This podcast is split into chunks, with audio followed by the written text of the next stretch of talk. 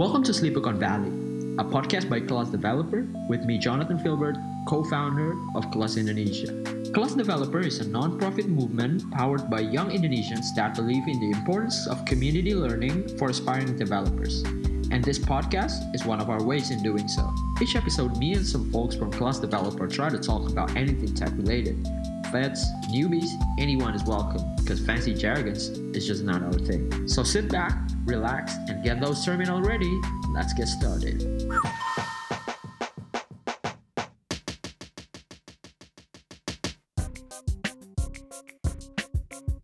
Okay, today kita bakal ngomongin soal the first time interning at a tech company. Gimana sih kayak pertama kali lu nge-intern di sebuah startup atau sebuah tech company.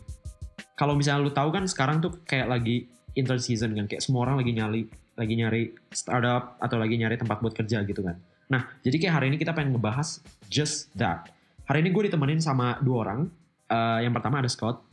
Halo. Dan yang kedua itu ada Alvin. Halo, halo. Nah, jadi these two guys itu adalah member daripada Class Dev.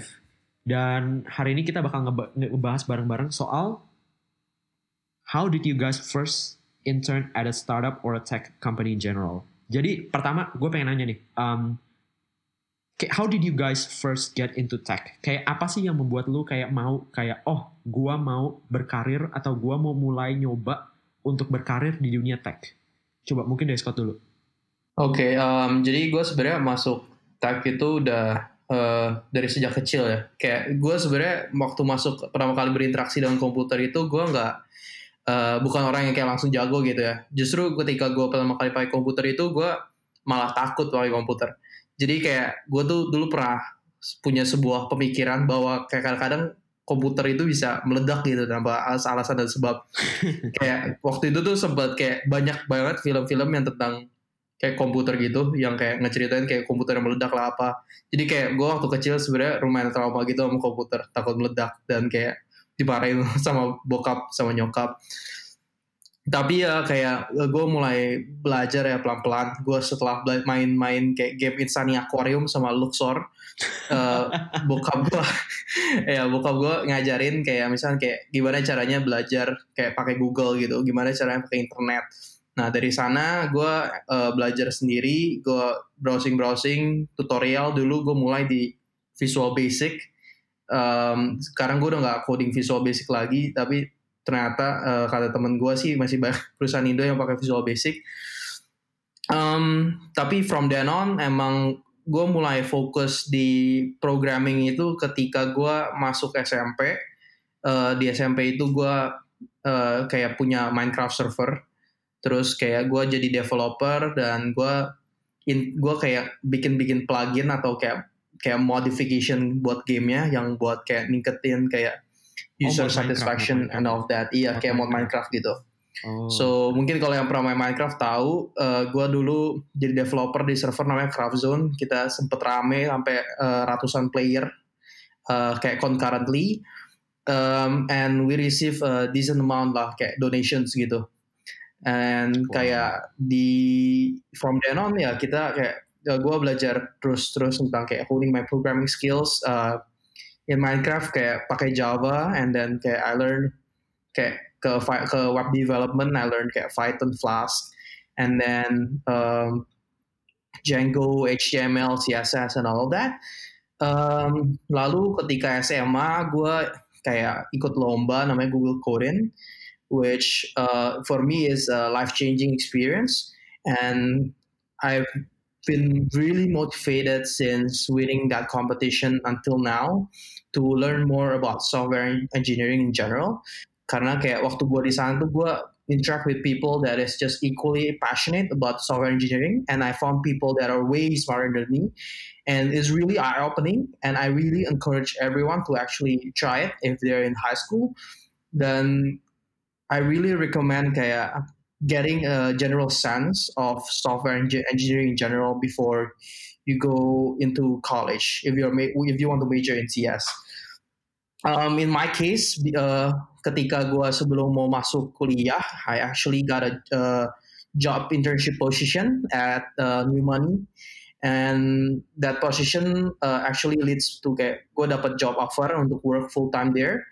Jadi I decided to withdraw my admission to colleges and take a gap year. And from then on, I've been working kayak sebagai software engineer at that company, which is now named LenX. Oke, cukup dari Scott kira-kira ya. Sudah banyak sekali ya Scott ya. Coba sekarang kayak dari Alvin, gimana Alvin? How did you get into tech? Oke, kalau gue mungkin backgroundnya sangat berkebalikan dengan Scott. Kalau Scott misalnya dari kecil sudah kayak engage ke tech, kalau gue justru dari kecil itu sebenarnya ya sudah juga kayak I would say sudah banyak involved di tech, tapi bukan ke arah programming, tapi lebih ke arah using the tech available. Karena background gue sejujurnya adalah lebih ke arah filmmaking, photography, and juga design dan sedikit bisnis. Dan gue baru memutuskan untuk masuk tech itu justru agak mepet juga, soalnya gue udah dapat offer di dua major, yaitu antara architecture yang lebih berhubungan sama desain dan juga tech, dan itu di univ yang sama.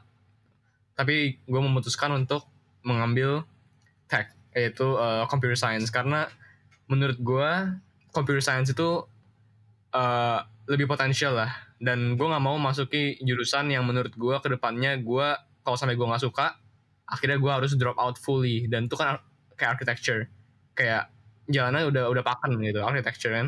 Kalau misalnya nggak suka ya udah gitu, kayak done gitu kan. Tapi kalau tech menurut gue itu sangat luas dan implementasinya juga banyak sekali. Jadi kalau misalnya sampai I don't like this part of tech, dan gue bisa aja move ke bidang lain dan tetap menggunakan ilmu-ilmu ya computer science gue di bidang itu buat kayak further develop diri gue sendiri gitu loh. Tapi gue juga mengalami major shift menurut gue, seperti Scott. Mungkin kalau misalnya Scott bilang kayak dia dulu dari takut sama komputer, gue jujur gue dari takut ngutang-ngatik komputer, karena dulu gue anggap diri gue yang sama sekali nggak technical. Gue benar-benar suka arts, jadi kayak gue kayak semua yang berhubungan sama technical, kayak systems, kayak gue nggak mau sentuh sama sekali.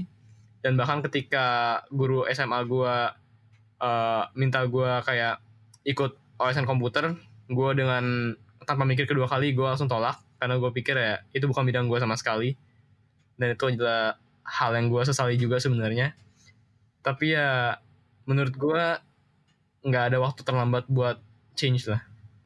Iya, jadi sebenarnya gue sama Alvin tuh kayak apa ya, kayak we go way back, right? We go way back. Kayak we have been friends since like middle school, and like I think that we kind of went into like the same direction in tech. Like we used like the same software, and like we discovered we actually discovered an early version of computer science. Kayak kita kan mulai pakai scripts gitu kan, kayak After Effects scripts. Iya. Yeah.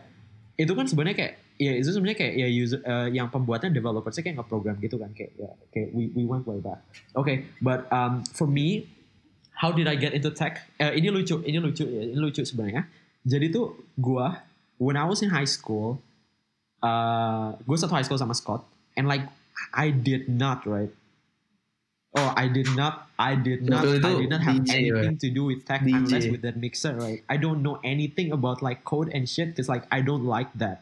Like gue ngeliat code tuh kayak anjir, kayak aduh malas banget cuy, kayak aduh men, kayak apa sih CP-CP-an gitu kan. Terus kayak gue pernah lihat ke salah satu ini kan apa, dulu kan gue sekolah di salah satu SMA swasta gitu kan sama Scott. Nah kita sebut aja namanya tuh apa kita bantu promosi sekolah, promosi ya. Jadi gue ke SMA 1 Penabur bareng Scott, dan waktu itu gue pernah sempat attend ke kelas SCJ, Science Club Jenjang. Nah, iya. Jadi kan waktu itu I was in the astronomy club, dan Scott was in computer club kan. Iya. Waktu gue tuh pernah lihat kayak ada lu gak tau ya, kayak anak-anak gitu, gak tau, kayaknya lagi kayak baris gitu kan di depan kelas kan. Terus kayak mereka lagi kayak pegang kartu gitu kan. Terus kayak abis itu kayak bapaknya kayak bilang, "Iya, kamu tuker." Gue gak tau, kayak itu aneh cuy. What are you? Oh, ini yang pivot shop gitu ya. Ya gue nggak tahu itu apa lah, pokoknya kayak gue baru jalan kan dari tangga kan, terus gue lihat kan ada yang berdiri pegang kartu kan, abis itu gue kayak anjir skip. Itu apaan? Itu kayak komputer tapi kayak gue skip.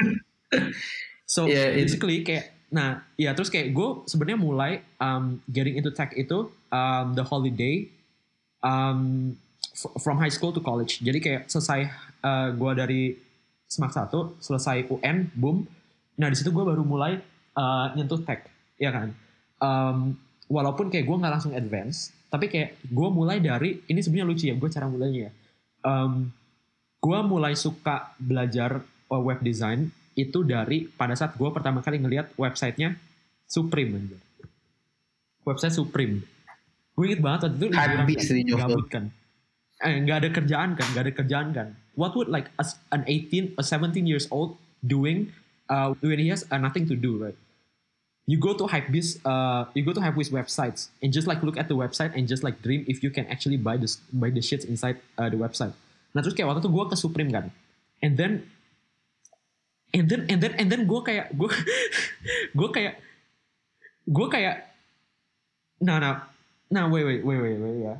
jadi gue kan ngeliat Supreme kan, and I was like, yo this website is like cool, you know, kayak gue nggak tahu kenapa man, kayak I know that there are a lot of cooler websites kalau misalnya lu kayak ke Dribbble or Behance right, but like I went to Supreme and I was like, damn this is a cool website, and then I go to Antisocial Social Club website, and then it's like a very simple website, like just a plain background, I think it was a pink background, and then like the images of the products like squared, so like you have like probably 4 rows and 4 columns, just the picture of the hoodie, and I was like damn this is so cool, I want to try to make this. So that was my first ever interaction with code and computer science in general, recreating the website of Antisocial Social Club, and I was like yo you can actually you do this, and then I discovered another brand Off-White, and I was like yo the website is also so cool, so then I remade it. And I was like, yo, like this HTML thing is like so cool because like you can make anything, and that's why I got into computer science. And yeah, up until now.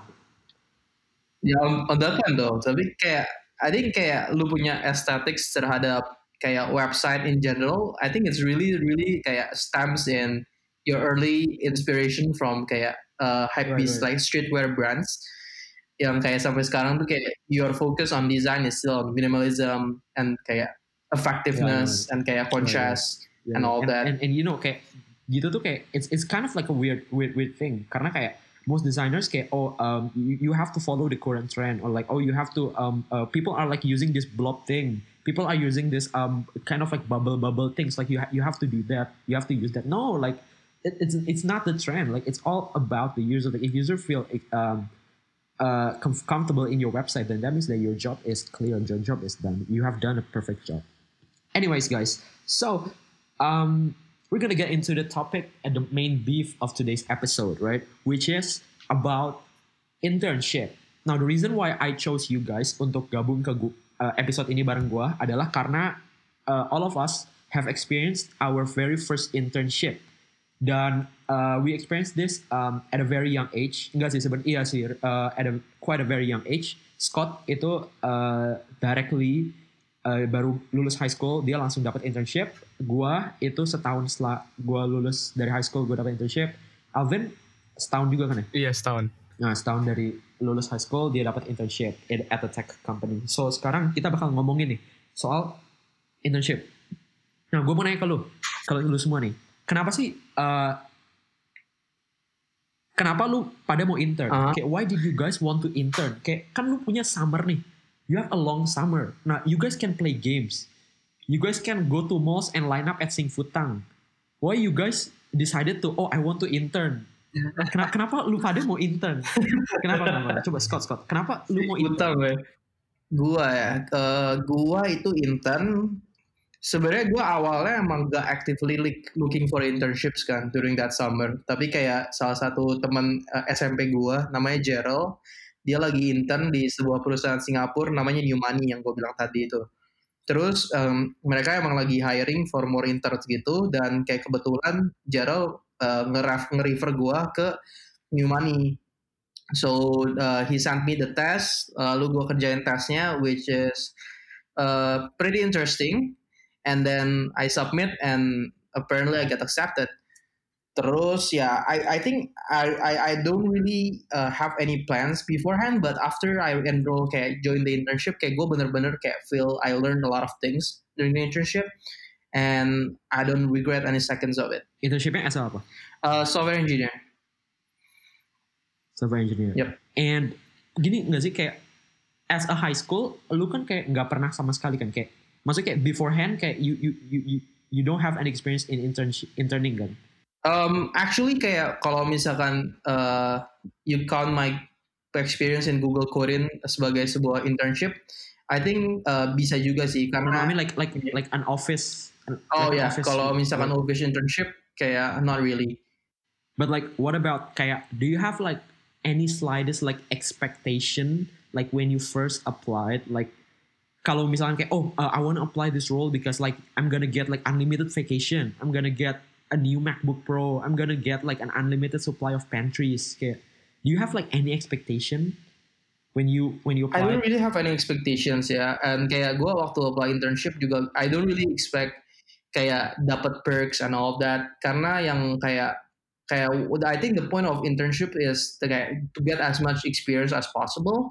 And kayak perks in general is like more of kayak buat entertainment, which I don't really feel kayak ada motivation yang kayak urgent gitu untuk mendapatkan hal-hal yang gratifikasi seperti itu. Tapi kayak I think the concept of kayak our internship always have kayak free perks, kayak free food, kayak free drinks, and then kayak unlimited vacation agak kan realistik sih. Tapi kalau misalnya kayak free food, free drinks, kayak kemungkinan besar itu cuma ada kalau you intern in kayak big tech companies. And kalau you work in kayak startups, it's really the case kayak lu bisa dapat kayak free food and free drinks. Kayak in my case sih, gue dapat makanan gratis. Jadi kayak makanan gratisnya kayak Indomie, terus kayak minuman yang ada di kulkas Coca-Cola, which is pretty nice. I don't complain. I really actually like Indomie, but yeah, that's it. And okay, what about Alvin? Gimana Vin? Kayak kenapa lu mau intern? Why did you want to intern? Kalau gue sih mungkin alasannya agak sedikit personal karena jujur gue kan orang yang cukup baru di dunia computer science, jadi kayak menurut gue exposure gue tuh masih sangat limited dan gue sekarang mencoba untuk mencari as much exposure as possible biar gue bisa lebih mengerti ibaratnya kayak what's actually like possible in the world of computer science. Jadi menurut gue mencari internship itu biar gue benar-benar bisa tahu like kayak apa sih kayak sebenarnya tech environment like in a working space itu seperti apa, terutama kayak di Hong Kong karena kan ya sebelumnya gue lupa mention gue sekolah di Hong Kong sekarang dan gue juga internship di Hong Kong dan iya gue pengen benar-benar tahu kayak what fits me and what doesn't because kan for me it's like more of really finding what really suits me and I feel like it's the way it is like for a lot of us because we're just like kayak kita masih very very young semuanya. Jadi kayak bagi gue personally yang paling penting bagi gue adalah really knowing like what fits me. Dan menurut gue melalui internship ini gue bisa benar-benar tahu kayak oh ternyata kerjaan yang kayak gini di company yang kayak gini itu gue nggak gitu cocok gitu. Dan kedepannya gue bisa lebih kayak reevaluate oh berarti gue harus kerja, gue harus mencari company yang lebih ke arah sini, yang lebih ke arah sana. Misalnya kayak startup. Karena gue sekarang intern di startup, jadi gue tau lah oh startup itu tech teamnya kayak gini, ini kan startup yang masih kayak benar-benar baru gitu, jadi gue juga dapet feel oh kalau startup baru itu tech teamnya kerjanya kayak gini, workflow frameworknya kayak gini, dan gue bisa dan mungkin selanjutnya gue akan mencoba di perusahaan yang agak lebih beda lagi, mungkin startup yang lebih besar atau mungkin big tech company as a comparison. Nah dari sini gue berharap gue bisa benar-benar kayak oh ternyata gue lebih cocok di sini dan hopefully ya gue bisa nggak make a mistake di saat gue memutuskan oh career gue ke depannya bakal yang kayak gini gitu. As for motive and what position? Position gue di sini adalah software engineer tapi ya lebih ke arah web developer lah bisa dibilang. Oh okay, I see. And Ya. Pas lu pertama kali apply kan ya kan you have never interned before kan? Iya. Yeah. Nah, kayak fresh out of high school, and then like you're new to this tech company, and then like kayak lu ngelihat kayak wah, people working at a tech company so cool. They have like new MacBooks and all of that. Like, do you have any expectation when you first applied to the internship? Menurut gue, like I think like my expectations itu terlalu tinggi jujur aja. Karena kayak ya gue sebagai kayak first year student dan belum ada pengalaman sama sekali, gue kayak expect kayak oh, what is internship? It's gonna be like, I'm gonna learn so many things. I'm gonna meet so many awesome people, basically. But like, yeah, basically, I came in with a very positive attitude. But it kind of let me down because, you know, like all the expectations aren't that real. Because I wasn't really used to the like working experience. I mean, like previously kan, gue banyak kan kerjain kayak film projects. Dan itu kan kayak bener-bener freelance kind of thing kan. Like, you really decide when you can work, when you can like, arrest and when you can catch up, ya kan Jo, kayak I know you understand the freelance lifestyle, right? But like once you get into like really full-time internship, I feel like it's just like not that easy gitu, because you have to work like 9 to 5. Yeah, right. 9 to 5, right? You have 9 to 5. Dan itu kayak you're paid, so like and okay, on that point, okay, kayak banyak banget yang komplain internship tuh 9 to 5. Kayak Joviel kayak have troubles with 9 to 5. Terus kayak Alvin juga apparently have troubles with 9 to 5. I hate 9. No, I mean like I'm not saying that I hate 9 to 5. I'm just saying like I mean like it's bad, like yeah, whatever, go on.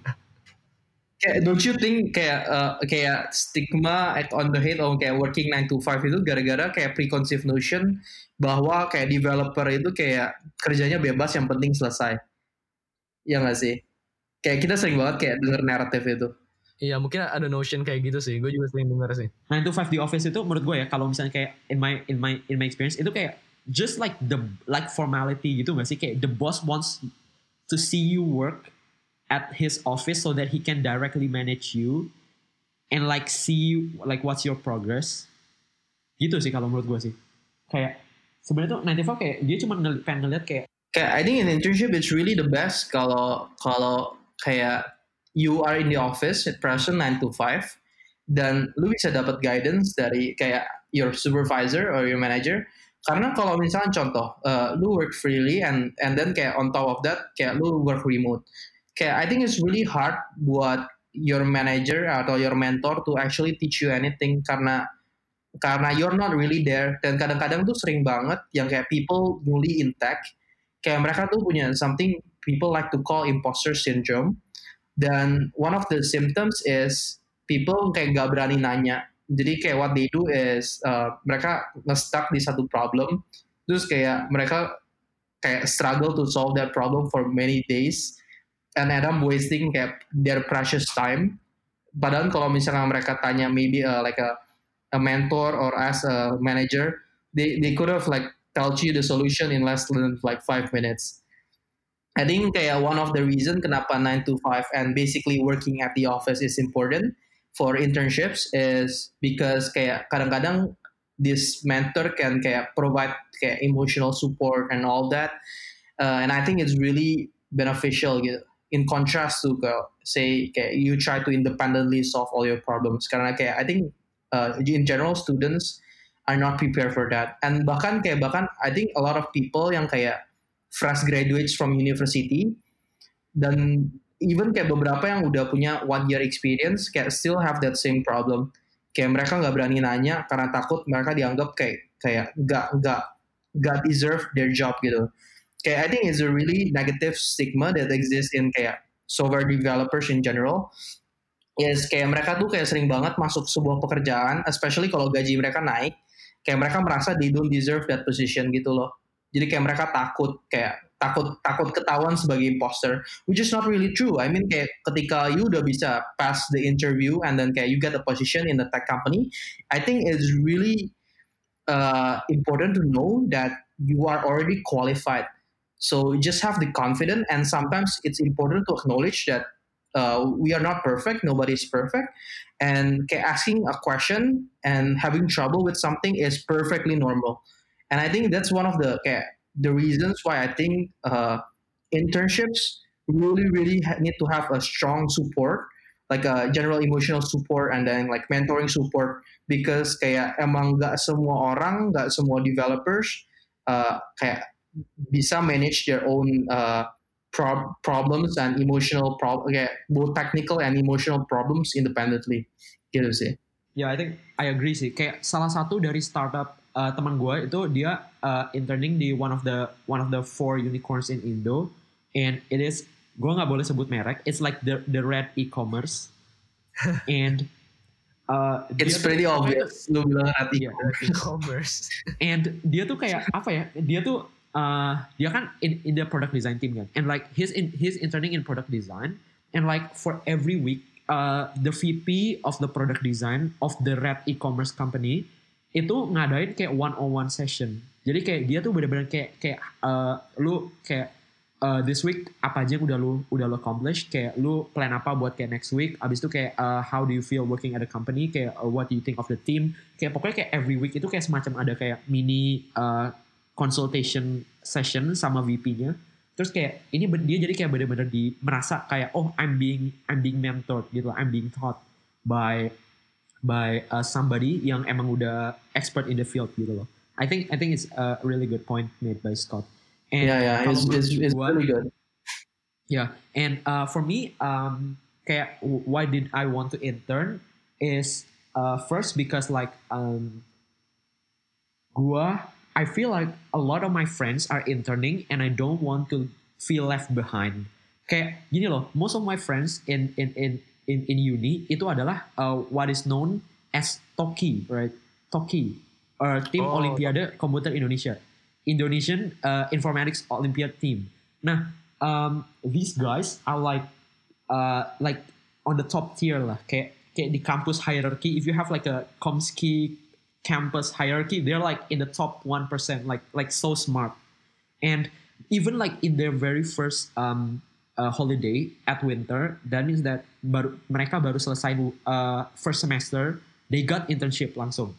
Kayak no one in the whole angkatan got an internship as early as that. Baru mereka doang yang dapat.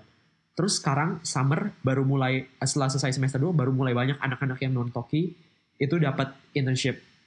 And I was one of them. Dan jadi kayak gue sebenarnya kayak ya cuman apa ya kayak penasaran gitu sih kayak how did he intern. Kayak gue sebenarnya juga pengen kayak before I jump, gue juga same like Alvin, kayak I wanna really find myself, like am I really fit in this kind of tech discipline.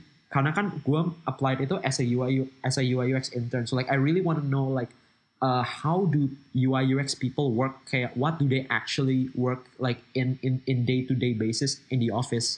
Karena kayak what I know before interning itu kayak oh we just design product and that's it. But like after I applied, like I realized that it's more than that.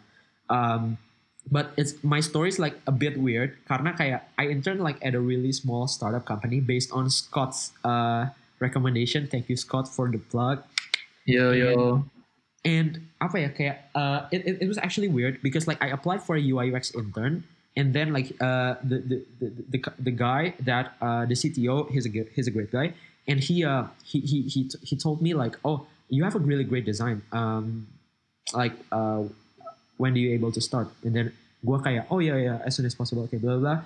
And then the first day of work, I was like designing stuff. Okay, karena kayak emang I apply for that gitu. Okay, second day, he started asking kayak, apakah do you have any experience in like React and all of that? Terus kayak I was like yeah I've done some projects, and like, after that kayak I started shifting into like the front end engineering. Like he started giving me like the access to the GitLab, and then I started like given feature, dikasih fitur kayak oh here's the feature that we need to complete, or like oh this is the bug that we need to fix, and like so I started doing that, and then suddenly like my place in the internship like started to shift from a UI UX into like the more front end engineer side.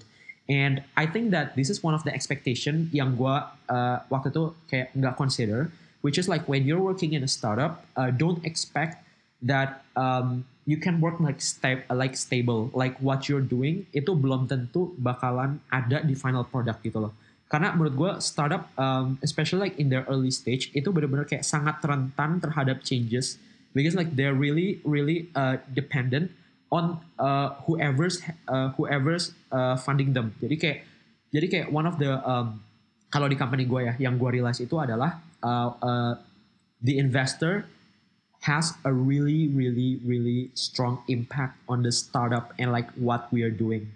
Selama ini kayak gue nonton Silicon Valley, gue kira kayak you have like the guy that's funding the company and they're like okay that's it, he's just giving what he wants and then we just execute it the way that we think that he wants. But actually pada saat gue ngejalanin itu, it's like really different because like he goes like directly into the office like hand to hand and see what we are doing. Kayak nggak setiap hari sih, maksudnya kayak seminggu sekali gitu. And then like he's like oh I don't like this, change the whole thing. We're like, but this is like, we've been doing this feature since like last month. And then he's like, yeah, I don't like it, make it prettier. And we're like, what? Like, it's just crazy. And then I think like, based on that experience, I know that a lot of people yang kerja di startup at an early stage itu pasti pernah ngerasain itu juga. Dimana kayak, lu lagi ngerjain sesuatu terus tiba-tiba kayak ke-shift. Karena ada, kita gak mau ini. Kan shift-nya itu juga kayak sudden gitu loh. Kayak, even like decisions can change in a matter of WhatsApp chats. Okay, someone just like WhatsApp like I don't like this, I'll make this better, and then like everything changes. Like you just have to like scrap everything all over again from the base. And I think that I think it's really important to kayak also point out bahwa kayak those decisions kayak I think kayak the way that you kayak bring kayak those changes tuh kayak seolah-olah kayak itu kayak emotional based atau kayak mood based gitu. I think it's really important to note that kayak startup tuh really iteration based. Jadi kayak sometimes the change, why the change is necessary is kayak because they have actually kayak have a user test it and apparently it's not a good fit with the user, and then they found out that there are many other ways to actually experiment and try this product and how to implement it. And then dari sana tuh kayak mereka coba terus-menerus. Jadi kayak basically the reason kenapa produk berubah-berubah, it's because of kayak in general startups want to experiment as much as possible. And kayak I think justru in a lot of cases startups are considered healthy kalau dia experiment with a lot of things. I think a bad startups in general is kayak startup-startup yang kayak bikin sebuah produk, assume bahwa this product is the most perfect product in the world, and then force the customer to adapt to that product instead of the product adapting to the customer. So I think it's really the reason kenapa kayak it's really kayak shifting a lot. The product is shifting a lot in startups, and bahkan kayak sometimes if a business model doesn't work, kayak startup tuh bisa kayak literally dia pivot and do another business model, and that means kayak kadang-kadang nge-scrap all of the like the current tech stack that you have, like how to literally build dari ground up and all of that. And I think that's kind of the way that the reason kayak startups try to survive gitu. Kayak one of the ways that startups strives to actually compete in the very competitive market that there exists. Karena kayak really they don't have that much option. Kalau mereka nggak mau berubah, and well simply customers will go to their competitors, and then when ketika mereka nggak bisa dapetin customers, and then their funding dry up, and mereka nggak bisa survive. And I think it's really also important to understand the dynamics between investors and companies really changes between the stages of a startup.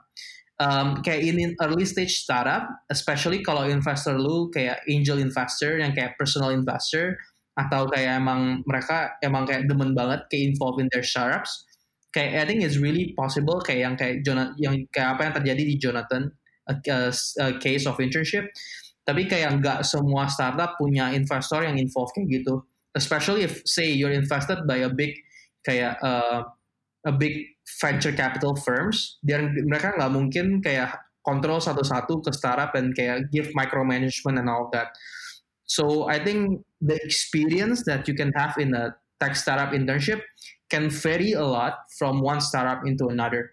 So kayak just keep that in mind. Dan kayak I think it's really good if you experience a lot of stages in startups. Kayak misalnya early stage and then middle stage, and a late stage or kayak big tech companies, karena it really shows you kayak the dynamic that exists with those companies in general. I think it's really beneficial to also understand kayak how the startup business model works and kayak gimana kayak how they survive basically kayak through venture funding and all of that. And karena kayak those kinds of fundings really shapes how a culture of the startup is being built towards, I think. Thank you for listening to this episode of Sleepicon Valley. To learn more about Class Developer, please go to www.class.dev. That's KELAS.dev. And there might be a few freebies waiting for you there. So go. All right, I'll catch you in the next one. Bye.